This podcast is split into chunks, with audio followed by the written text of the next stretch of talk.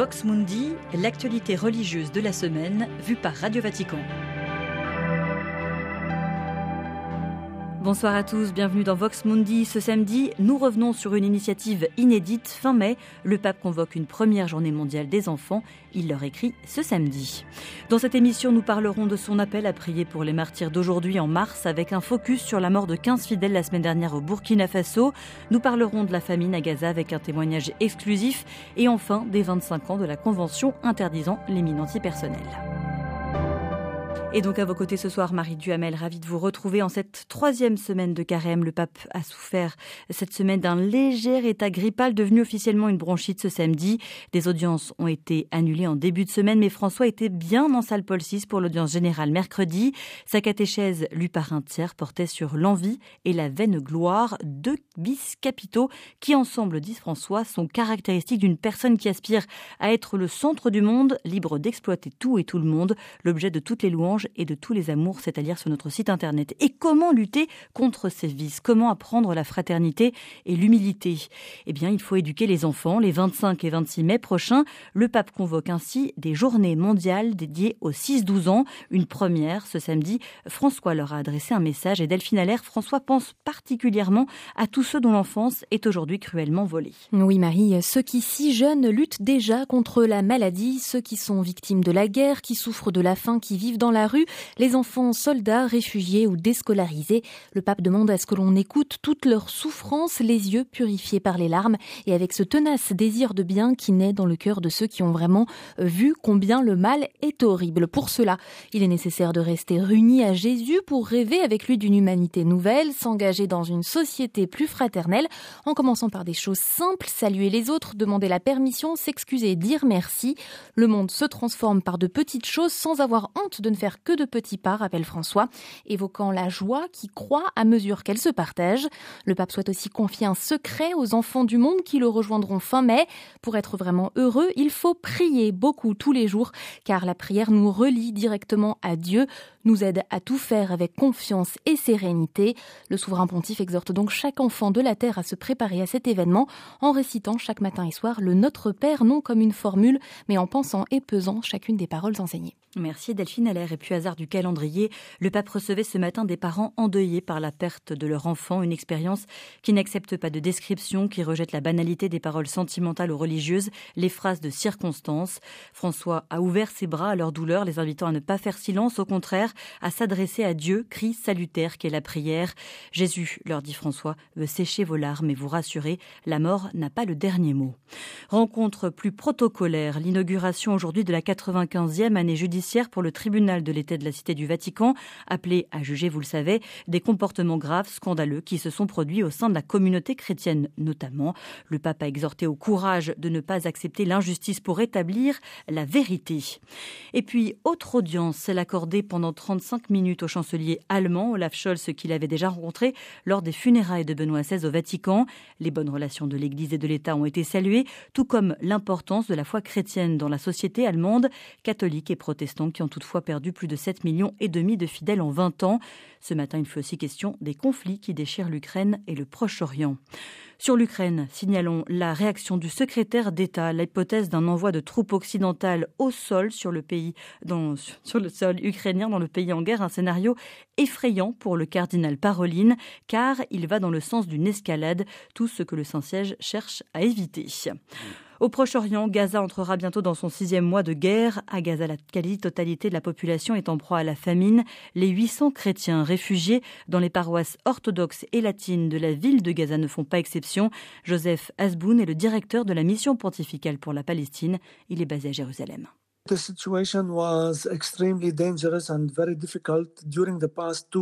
La situation a été très dangereuse et très difficile ces deux dernières semaines. Les affrontements intenses et lourds entre Israéliens et groupes palestiniens de résistance se sont concentrés dans le quartier Zaytoun, proche des églises latines et orthodoxes. Durant tout ce temps, il était très compliqué de sortir du couvent ou de recevoir de l'aide. Mais il y a deux ou trois jours, les troupes israéliennes se sont retirées de ce quartier. Et donc aujourd'hui, j'ai pu parler à Rami qui travaille pour nous au couvent. Il a pu se rendre chez un boucher du coin pour acheter de la viande. Curieusement, la seule denrée disponible, contrairement au riz, inaccessible. Il a pu acheter deux fois 25 kilos de farine, 400 dollars chacun. C'est hors de prix. Mais que faire? En rentrant au couvent, ils ont mixé la farine avec de l'orge et du blé noir pour faire tenir la communauté deux ou trois semaines. Ils ont besoin de nos prières, d'aide alimentaire et d'eau potable. Ce sont les besoins immédiats. Joseph Asboun de la mission pontificale pour la Palestine. Et c'est dans ce contexte de fin généralisée que s'est perpétrée une attaque qui a fait plus de 100 morts et près de 800 blessés jeudi. Des soldats israéliens ont tiré sur des civils lors d'une distribution d'aide à Gazaville. Une attaque injustifiée contre des innocents. Dans un communiqué de condamnation, les patriarches et chefs des églises chrétiennes à Jérusalem exigent des réponses. Ils appellent un cessez-le-feu. Et dans l'espoir de faire progresser la diplomatie en période de trouble, Monseigneur Gallagher, secrétaire pour les relations avec les États prend part au forum d'Antalya en cette fin de semaine, en présence du chef de la diplomatie russe et sous la présidence du chef de l'État turc Recep Tayyip Erdogan.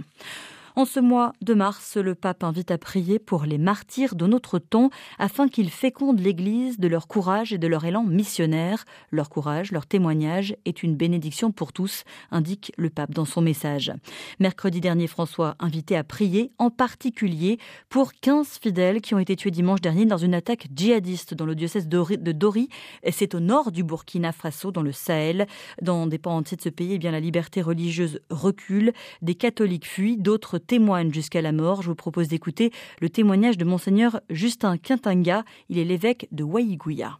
Depuis quelques années, le Burkina vit une situation de terrorisme qui endeuille des familles, qui déplace beaucoup de populations et nos chrétiens sont bien sûr intégrés dans les communautés autres que les chrétiens, même si de temps en temps ils sont bien bien visés ou on leur interdit de prier, si ce n'est pas leur empêcher de faire la catéchèse ou en tout cas de prendre des, vêtements qui correspondent à ce qu'ils voudraient qu'ils s'habillent. Bien sûr, pas d'alcool, pas de tabac. Et ce sont ces interdictions qui ont fait que l'Église est amenée souvent à partir parce qu'ils menacent tout le monde, les chrétiens bien sûr compris.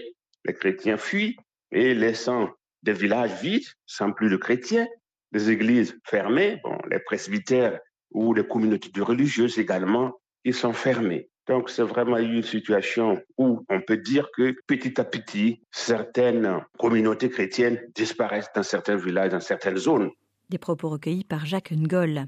Et mercredi dernier, à l'issue de l'audience, le pape lançait également un appel contre l'utilisation des mines antipersonnelles 25 ans après l'entrée en vigueur de la Convention d'Ottawa sur l'interdiction du recours à ces armes.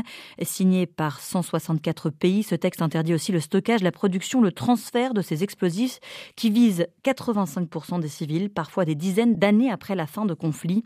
Annery est directrice de plaidoyer chez Handicap International. Elle revient sur les accomplissements de ces 25 dernières années. On l'écoute.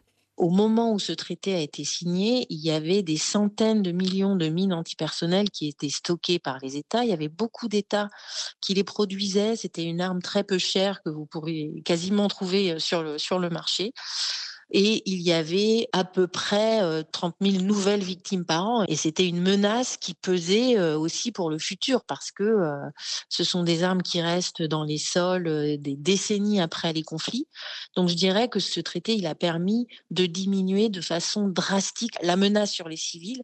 Aujourd'hui, on va dire que le nombre de nouvelles victimes est tombé entre 3 000 et 6 000 selon les années. Il y a 55 millions de, mines qui étaient stockées, qui ont été détruites. Il y a une trentaine de pays qui ont été entièrement déminés. Et puis surtout, les, droits des victimes ont été reconnus. Donc je pense que déjà, il faut vraiment dresser un bilan extrêmement positif d'une menace qui était énorme et qui a été vraiment réduite de manière très significative. Des propos recueillis par Alexandra Sirgan. Et puis au Vatican s'achève ce samedi un colloque sur la vocation de l'homme et de la femme. Malgré son souffle fragile, François a exprimé hier en personne sa préoccupation quant à la crise anthropologique actuelle.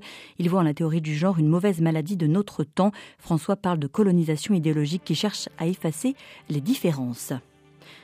Et voilà, c'est ainsi que s'achève cette émission. Merci de l'avoir suivi. Rendez-vous la semaine prochaine, même lieu, même heure.